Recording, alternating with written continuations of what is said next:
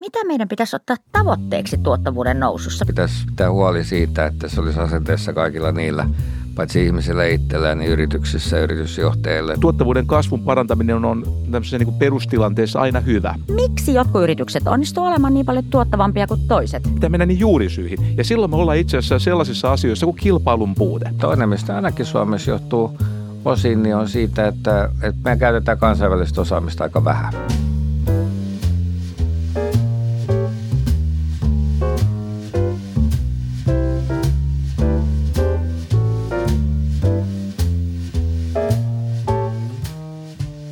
Seiska Vitonen on podcast Suomen kasvusta. Me lähestymme pienistä, suurista, raskaista, kevyistä ja ehkä vähän yllättävistäkin suunnista kysymystä siitä, miten Suomen työllisyysaste saadaan nostettua 75 prosenttiin.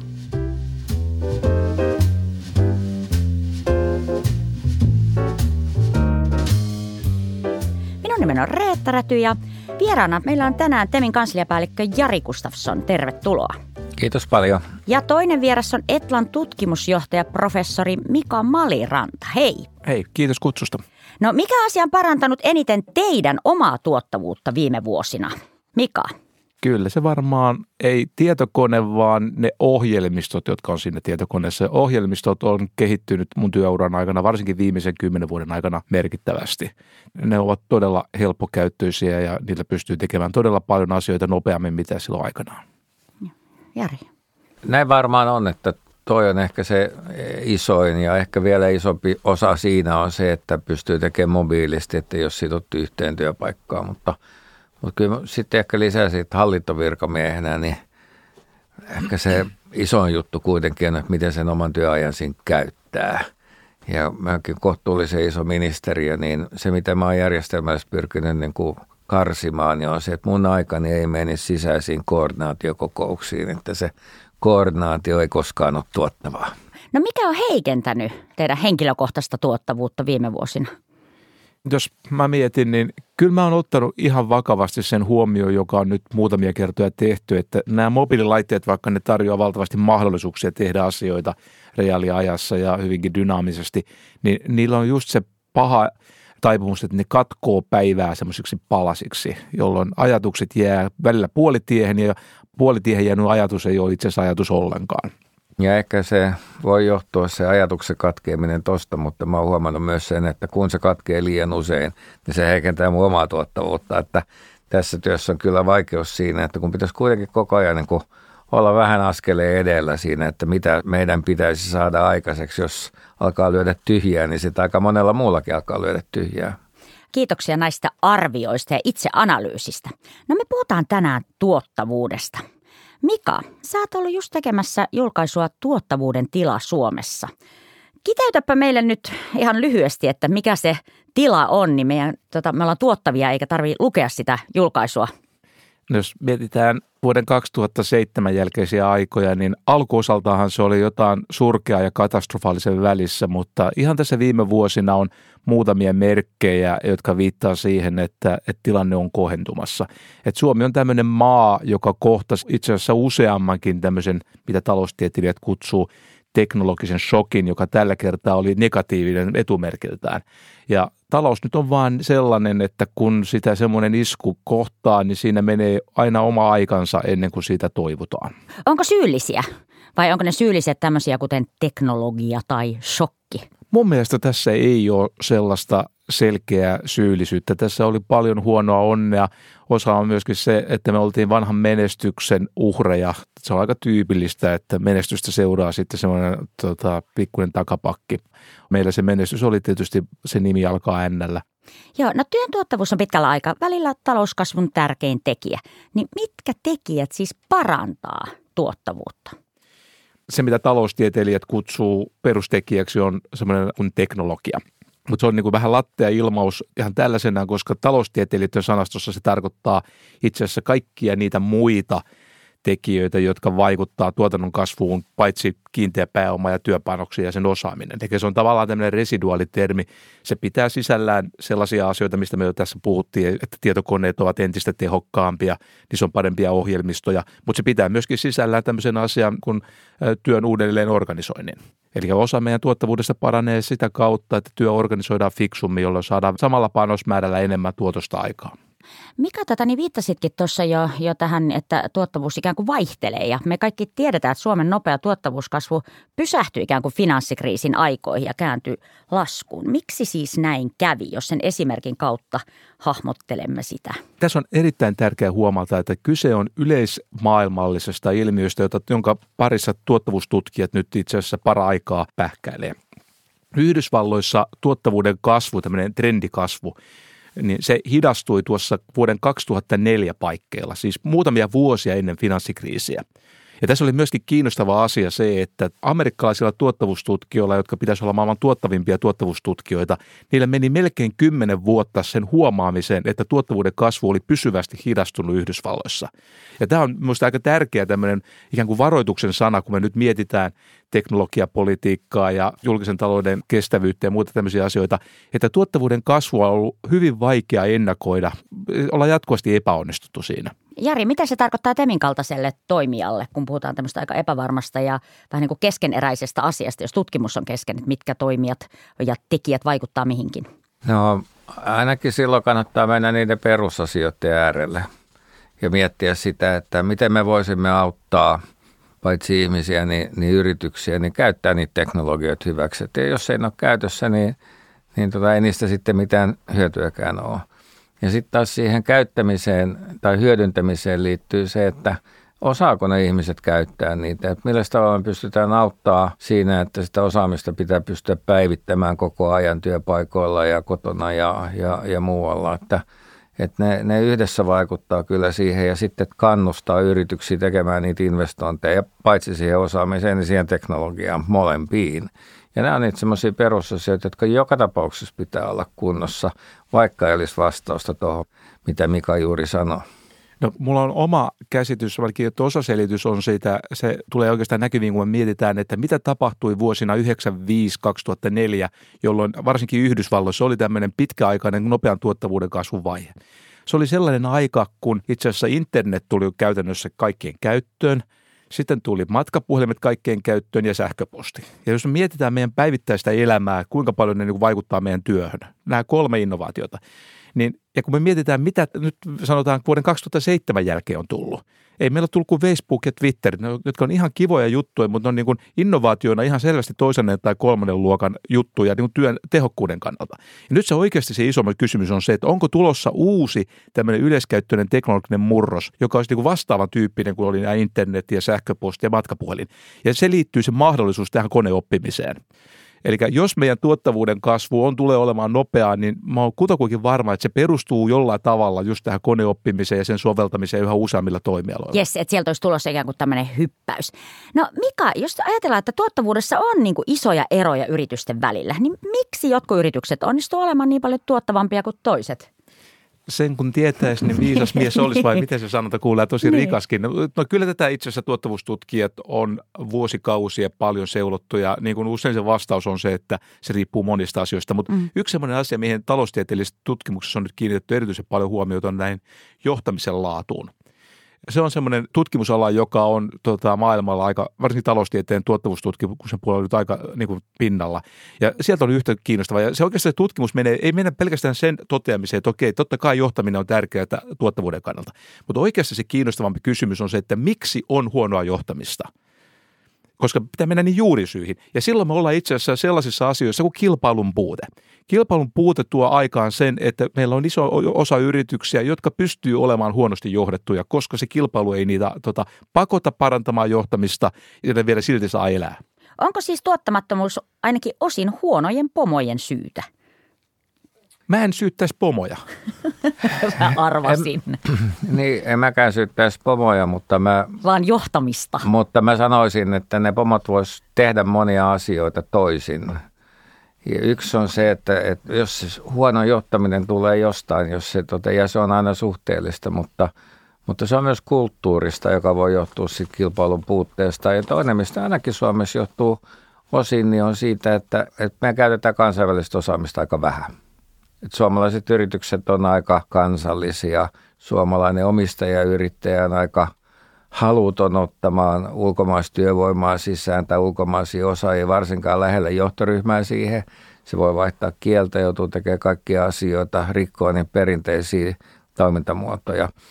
Mutta sen lisäksi, että pitäisi kannustaa niitä tota, omistajayrittäjiä ja yritysjohtoakin niin kuin laventamaan tavallaan sitä pohjaa, mistä niitä ihmisiä sinne yrityksen johtoon haetaan, niin pitäisi saada enemmän tukea siihen johtamiseen. Ja yksi iso kehittämisen kohde on kyllä varsinkin pienempien yritysten hallitukset.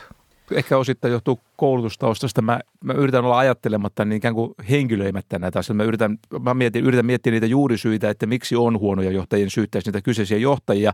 Ja silloin ollaan just näiden, kun juurisyitä haetaan, se on sitä kilpailun puute, joka on tutkitusti merkittävä.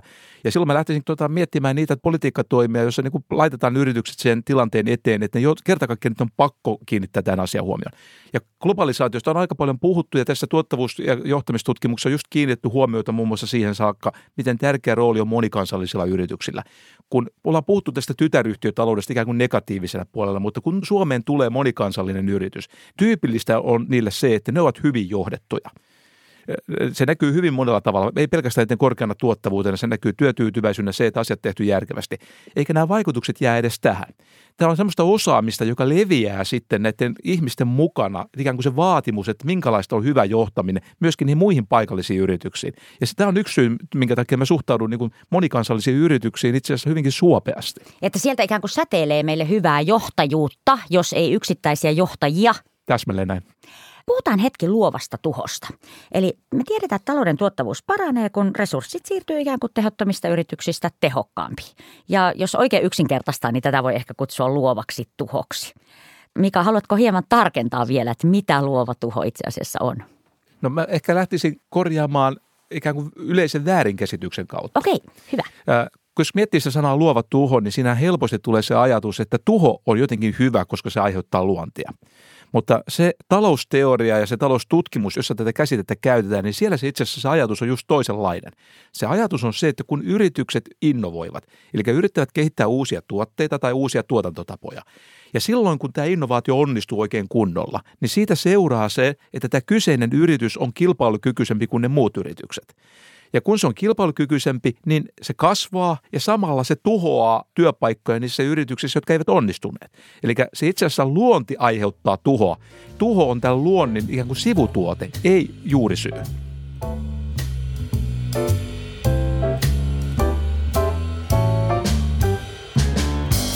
Hyvät herrat, seuraavaksi käymme Seiskavitospodin joka jaksoisen maaottelun.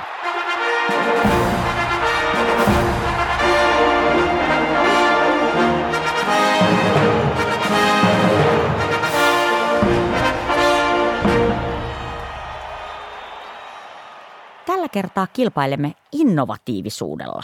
Suomi kolmanneksi innovatiivisin, Yhdysvallat kahdeksanneksi innovatiivisin – ja Suomi on siis petrannut sijoitusta ja noussut maailman kolmanneksi tässä sarjassa. Ja nämä tulokset on vuodelta 2019 ja Bloombergilta innovaatioindeksi peräti. Siinä listataan eri maiden innovatiivisuutta ja siinä on muun muassa korkean teknologian yritysten tiheys ja aktiivinen patenttitoiminta. No tarkoittaako tämä nyt sitä, että tuottavuuskin lähtee nousuun, kun ollaan näin valtavan innovatiivisia täällä vai miten tätä tulosta voisi lukea?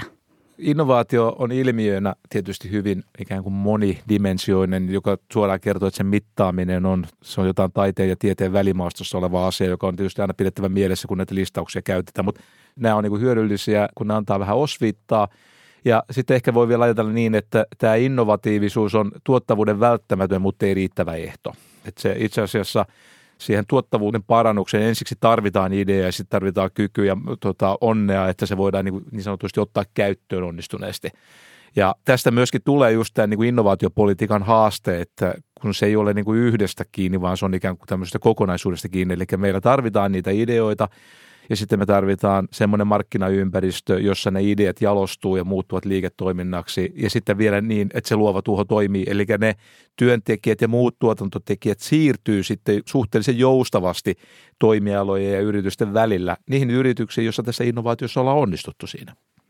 Tätä, puhutaan hetki Suomen tavoitteesta, että mitä meidän pitäisi ottaa tavoitteeksi tuottavuuden nousussa? Mikä on ikään kuin, niin kuin realistinen ja oikea tavoite? Milloin tuottavuus olisi kohdillaan?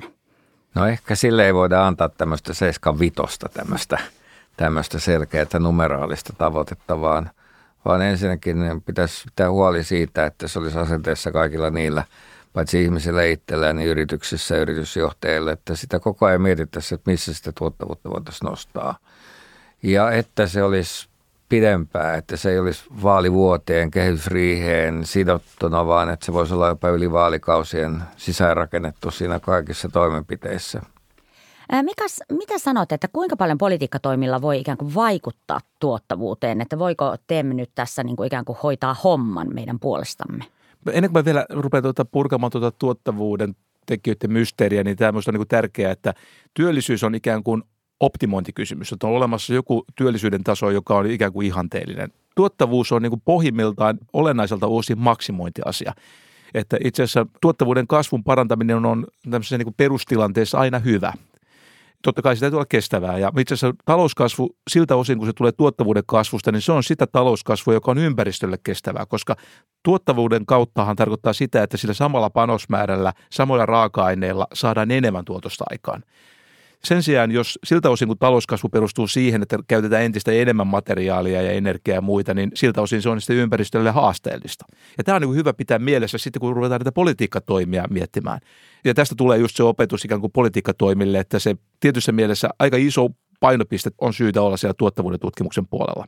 Mutta se, kun yritykset varsinkin markkinataloudessa, jossa kilpailu toimii, niin jokainen yritys joutuu itse asiassa päivittäin miettimään, miten ne omaa tuottavuuttaan maksimoi. Koska voiton maksimoinnin välttämätön ehto on tuottavuuden maksimointi. Jos yritykset eivät sillä panosmäärällä tuota, tuota mahdollisimman paljon, niin silloin ne eivät ole ikään kuin maksimoineet myöskään voittoa. Ja sen takia yritykset joka päivä yrittää kehittää. Sen takia on pikkasen välillä ehkä on vähän oma hyvästä mennä sanomaan yrityksille, että parantakaa tuottavuutta kun se on itse asiassa koko yrityksenä olemisen ehtoon ikään kuin se tuottavuuden maksimointi. Ja silloin tavallaan tulee kyseen se, että mitä julkinen valta sitten voi tehdä, kun yritykset kuitenkin haluaa periä pääosa ainakin maksimoida tuottavuutta niin silloin niihin perusedellytyksiin, siihen toimintaympäristöön, joka tarjoaa yrityksille mahdollisuuksia parantaa tuottavuutta. No just näitä asioita, jotka tota, Temmikin on muusta ansiokkaasti pitänyt esillä. Se on tätä niin kuin osaavan työvoiman ylläpitoa, aktiivista työvoimapolitiikkaa, jolla työvoima siirtyy. Se on myöskin innovaatioiden tukemista, kaikenlaista tällaisia asioita. Eli kun tarjotaan välineitä yrityksille sen tuottavuuden parantamiselle, koska tuottavuuden parannus tapahtuu kuitenkin viime kädessä aika isolta osin siellä yrityksissä. Ajattelen tällä tavalla yrittäjänä ja erittäinkin pienyrittäjänä niin sitä, että itse asiassa jos onnistun parantamaan tuottavuutta, niin se ennen kaikkea merkitsee minulle vapaa-aikaa. Niin että se, että yrittää parantaa tuottavuutta voi kuulostaa jotenkin kylmältä ja kovalta maailmalta, mutta se voi itse asiassa toimia niin, että se aiheuttaakin esimerkiksi lisää aikaa tehdä jotain ihan muuta. Tämä oli tärkeä huomio. Siis siltä osin, kun talouskasvu perustuu tuottavuuden kasvuun, se on paitsi ympäristölle kestävä, mutta se on myöskin hyvinvointia kasvava, koska tuottavuuden kasvun ansiosta on mahdollista samaan aikaan lisätä kulutusta ja lisätä vapaa-aikaa, joka me useimmille, mulle ja mun lajitoverille, on hmm. kuitenkin tämmöisiä niin kuin ihan olennaisia elämän tavoitteita. Niin aivan niin, ja sitten samaa pitää muistaa se, että silloin kun tämä mahdollistaa sitten Reetalle vapaa-aikaa, niin siinä samassa saattaa joku toinen työllistyä. Niin, toivotaan näin. Tämä on niin tähtäin nyt tässä, kun tavoitteita kerta asetetaan. Ne. Jari, arvioi vielä TEMin tavoitteita ja keinoja tuottavuuden parantamiseksi. Eli jos mitä sitten tämmöinen niin julkinen toimija voi tehdä? No mä sanoisin sen lisäksi, miten Mika tuohon sanoi, niin siitä, että tämä innovaatiopolitiikka kokonaisuudessa on tietenkin ehkä semmoinen niin kuin meidän ehkä keskeisin tai tärkein instrumentti siinä, että tuottavuutta voidaan nostaa. Mutta, mutta kyllä yhtä lailla, että me ollaan yksi podcasti tehty kilpailupolitiikan tehostamisesta Suomesta ja, ja kyllä tämmöiset kilpailulliset markkinat ja kilpailun hyvä toimivuus on ehdoton edellytys sille, että tuottavuus kasvaa. Ja tota, sitä yritetään tehdä. Ja sitten ehkä semmoinen, mikä on vielä jäänyt mainitsematta, niin on, on se, että, että meillä on aina ollut ja on edelleenkin, niin meillä on ihan kunnolla resurssoitu investointien niin kuin edistämiseen liittyvä tai investointien houkuttelemiseen liittyvä koneisto tuolla Business Finlandin sisällä. Me aktiivisesti pyritään niin houkuttelemaan, auttaa ulkomaisia investoreita tulemaan Suomeen, investoimaan uusiin työpaikkoihin täällä. Ja se on kyllä tärkeää, että, että kun me yritetään no, tällä meidän omalla keinovalikoimalla me pitää huolta, että Suomi on hyvä paikka kotimaisille yrityksille toimia ja kasvaa, niin yhtä lailla tämä pitää olla houkutteleva paikka ulkomaisille yrityksille tulla tänne auttaa suomalaisia yrityksiä kasvamaan luomaan täällä työpaikkoja. Yksi tapa ruveta purkamaan tätä palettia on lähteä mun mielestä siitä asiasta, joka on nyt siellä ikään kuin perimmäisiä tekijöitä, on tämä kilpailupolitiikka ja sen keinot. Kilpailua lisäämällä me laitetaan yritykset siihen tilanteeseen, että ne joutuvat kamppailemaan. Ja se kamppailu kannustaa yrityksiä innovoimaan. Se on niin kuin äärimmäisen tärkeä. Siitä on paljon niin kuin empiiristä, taloustieteellistä tutkimusnäyttöä, että kilpailulla on tämmöinen innovaatioita lisäävä vaikutus ainakin useimmissa tilanteissa. Sitten niitä innovaatioita syntyy, osa siinä onnistuu ja osa ei. Ja siinä tarvitaan sitten koko kansantalouden näkökulmasta just sitä, mistä tuossa oli aikaisemmin puhuttu, sitä luovaa tuhoa. Eli tuotantotyöntekijät täytyy siirtyä tehokkaisiin firmoihin, joka tarkoittaa, että työmarkkinat täytyy toimia joustavasti. Tästä on paljon puhuttu ja se on tietysti kuuluu luontevasti Temin rooliin. Mun mielestä tämä onkin hyvä, että se on ikään kuin saman ministeriön alla, koska tämä ketju ikään kuin jatkuu saman Joo. ministeriön alla. Mutta toinen asia, mikä myöskin on ihan yhtä tärkeää tai siinä rinnakkainen on kyse ei pelkästään työmarkkinoista, siellä on myöskin rahoitusmarkkinoiden toimivuus.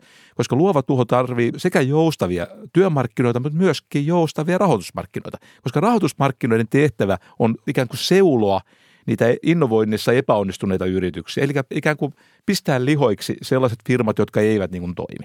Ja sitten käyttää niitä resursseja niihin yrityksiin, jotka ovat sitten onnistuneet siinä, siinä teknologian parantamisessa ja voivat sitten investointia laajentaa sitä toimintaa, skaalata sitä teknologiaa, jonka kautta koko kansantalous vaurastuu. Eli tämä kokonaisuus on niin kuin äärimmäisen tärkeää, että se on ikään kuin kunnossa ja mun mielestä niin kuin julkisen sektorin rooli on juuri tämän kokonaisuuden hallinta ja tasapainossa pitäminen.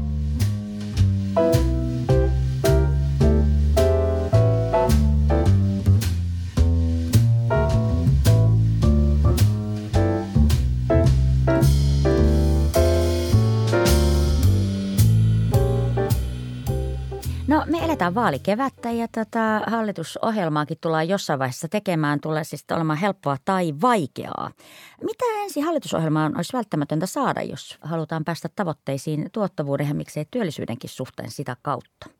Oikeastaan nämä kaikki asiat, joita Teemmikö on yrittänyt tässä kevään mittaan tuoda julkiseen keskusteluun esittämällä erilaisia toimenpiteitä ja tavoitteita niin työllisyyspolitiikassa, innovaatiopolitiikassa, miksei yhtä lailla energia- ja ilmastopolitiikassa, jossa me siitäkin ollaan, ollaan tota, omia näkemyksiä esitetty. Nämä kaikki on näitä saman palapelin eri osasia, mihin Mika tuossa viittasi, että – että meidän täytyy yrittää pitää sellainen kokonaisuus tässä kasassa, jossa kaikki niitä semmoisia pieniä heikkouksiin pitää puuttua. Tämä on just se, mikä tekee politiikasta nykyään kauhean monimutkaisen, että, että pitää osata monia pieniä asioita ymmärtää, miten ne liittyy toisiinsa. Mutta kyllä se ehkä vielä avatakseen, tota, mihin Mika äsken päätti, että, että kyllä me koetaan niin elinkeinopolitiikassa juuri näin, että meidän pitää pitää huoli siitä, että nämä markkinat toimii, että meillä toimii tavaravienti ja tuonti – pystytään kiinnittymään ulkomaillakin erilaisiin logistisiin ketjuihin ja muuta.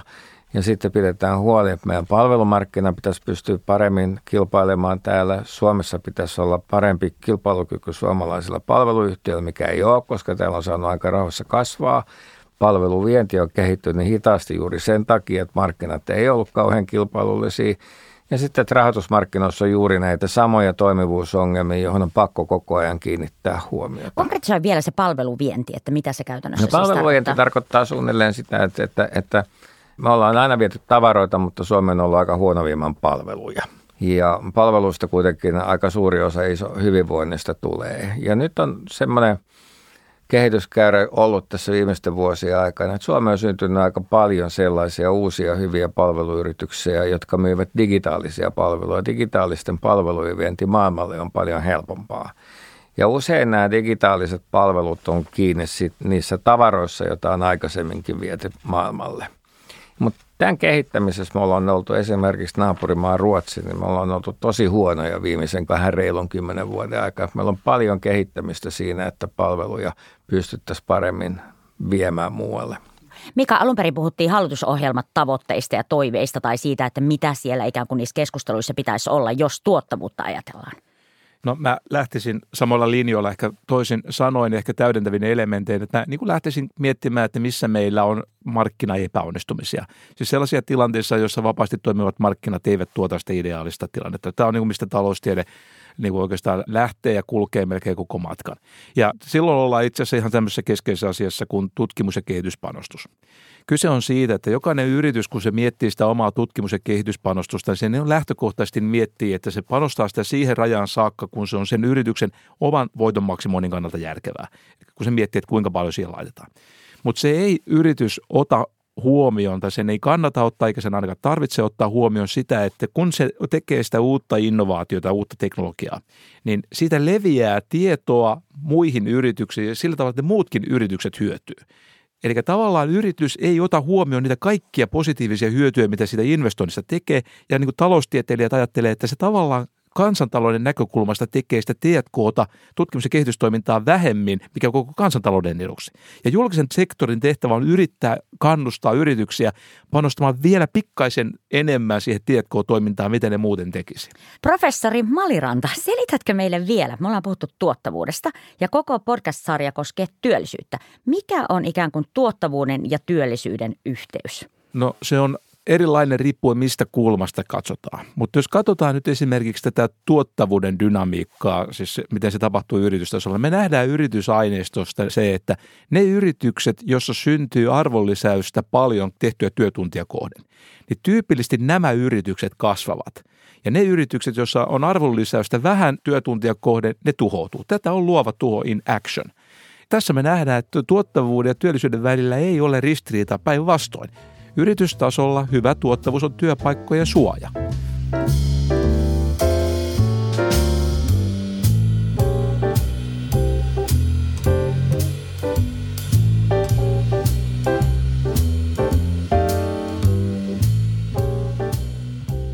kuulkaa jo kymmenes Seiska Vitos podcast. Ja me ollaan käyty läpi täällä studiossa viikko toisensa jälkeen läpi keinoja, jotka vaikuttaa siihen, miten Suomi voisi saavuttaa sen 7-5 työllisyysasteena.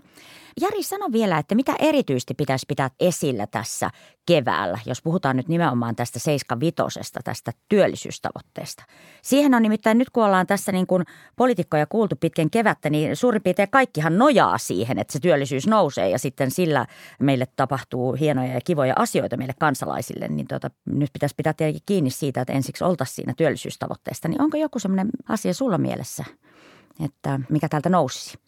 No minusta on kyllä koko tämä työllisyystavoite kyllä hyvin tärkeä, että, että meillähän on vaara siinä olemassa, että kun kehitys on tässä ehkä kääntymässä, niin, niin saattaa käydä niin, että tämä työllisyyskasvu ei jatkukaan. Ja se asettaa meidät kaikki kyllä niin kuin aika tukalaan asemaan siinä, että kyllä tuo ministeri Lindström on ollut aika oikeassa siinä sanonut, että helpot keinot työllisyyden edistämisessä on muutenkin käytetty tässä näin ja ja tota, kaikki, mitä tehdään tästä eteenpäin, on vaikeampaa, mutta jos tämä talouskehitys ei tue sitä, niin sitten asiat on entistä vaikeampia. Ja sen takia se 75 pitäisi olla kyllä kirkkaana mielessä kaikilla. Ja. Mä olen ihan samaa mieltä kuin ministeri tässä, että jos me mietitään neljän vuoden takaista tilannetta, jolloin se työllisyysaste oli merkittävästi alempi kuin se nyt on, niin oli paljon sellaisia tilanteita, että meillä oli päteviä ihmisiä, jotka eivät ole töissä – ja kun ne työllistyy, se oli sellainen aito win-win tilanne, koska monet työt ovat paitsi mukavia, ainakin johonkin rajaan saakka, mutta myöskin tuottavia.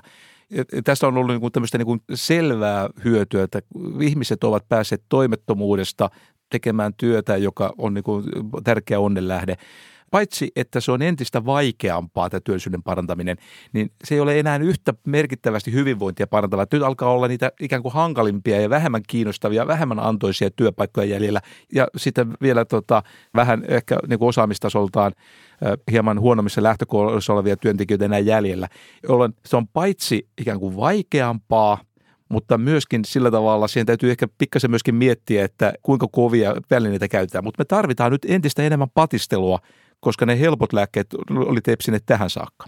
Niin, me ei voida vaan toivoa, että nyt tulee työllisyysluvut, nyt tulee työllisyys, oispa se nousussa. Mä oon Twitteristä oppinut, että kansalaiset voi tota niin, ostaa työllisyyspullat, jos työllisyys on, on tällä hetkellä se arvio on, että jos se on vaikka lähellä 7,3, mutta samaan aikaan tiedetään, että se ei tosiaan helppo ole. Mikä onko sulla joku suosikkikeino tai jotakin, jota me nyt ei ainakaan saataisi unohtaa, jos me ajatellaan, että se kaikkien meidän hyvinvointia lisää, että me saataisiin tätä lukua kasvatettua? Mä vielä palasin siihen, että työllisyyden maksimointi ei ole se järkevä tavoite, toisin kuin tuottavuuden.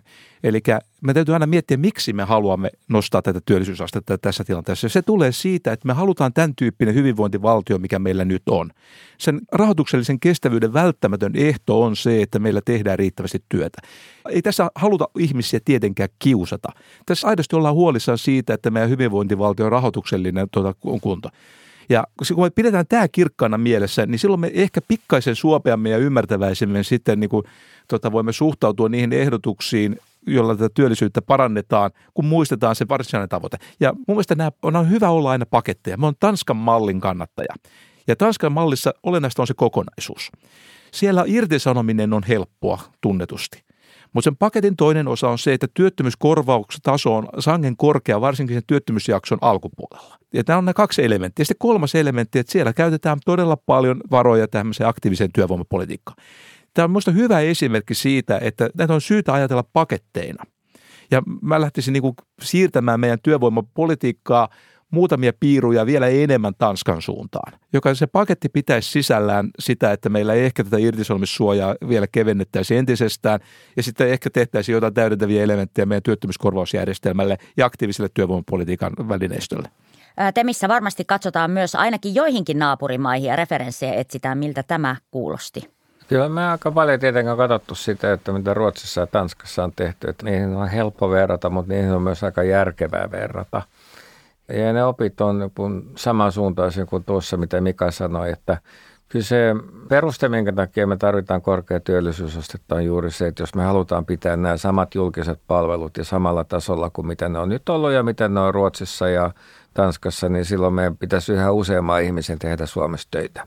Ja Tanskassa ja Ruotsissa on onnistuttu tekemään semmoisia uudistuksia, jossa jossa työttömyysturvaa on voitu pitää korkealla, mutta samalla on lisätty sitä työn vastaanottamisen niin kuin velvoittavuutta. Että jos ihminen on työkykyinen, niin hänen pitäisi olla töissä – ja tämä on se ajattelu, joka meillekin pitäisi saada niin kuin vähän tiukemmaksi siinä, että, että kaikki ne, jotka kykenevät töihin, niiden pitäisi ottaa vastaan sitten sitä työtä. Ja tämä on se, mitä meillä ei ole tehty, mutta jota Tanskassa ja Ruotsissa on tehty enemmän. Tämä on just näin, että patistelun ansiosta me pystytään pitämään se työttömyyskorvaustaso korkeampaa mitä muussa tapauksessa. Se on aina piettävä mielessä, kun silloin kun tuntuu se patistelu kohtuuttomalta, että ei sillä niin kuin ehdon tahdon kiusaa haluta tehdä.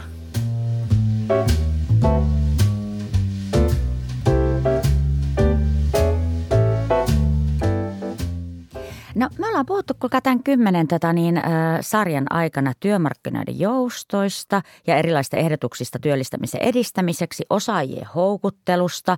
Me ollaan puhuttu yrittämisestä, vientiin suuntautuvia yrityksiä täällä. Jos ei ideoitu, niin ainakin puhuttu siitä, että mikä siihen voisi vaikuttaa. Me ollaan puhuttu investoinneista, innovaatiopanoksista ja innovaatiopolitiikasta. Me ollaan puhuttu maahanmuuttajien työllisyydestä ja ties mistä.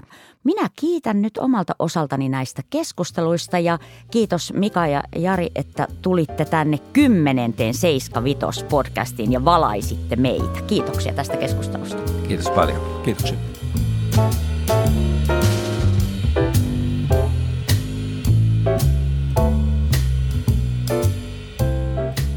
Kuuntelit Temin Seiska Vitonen podcastia.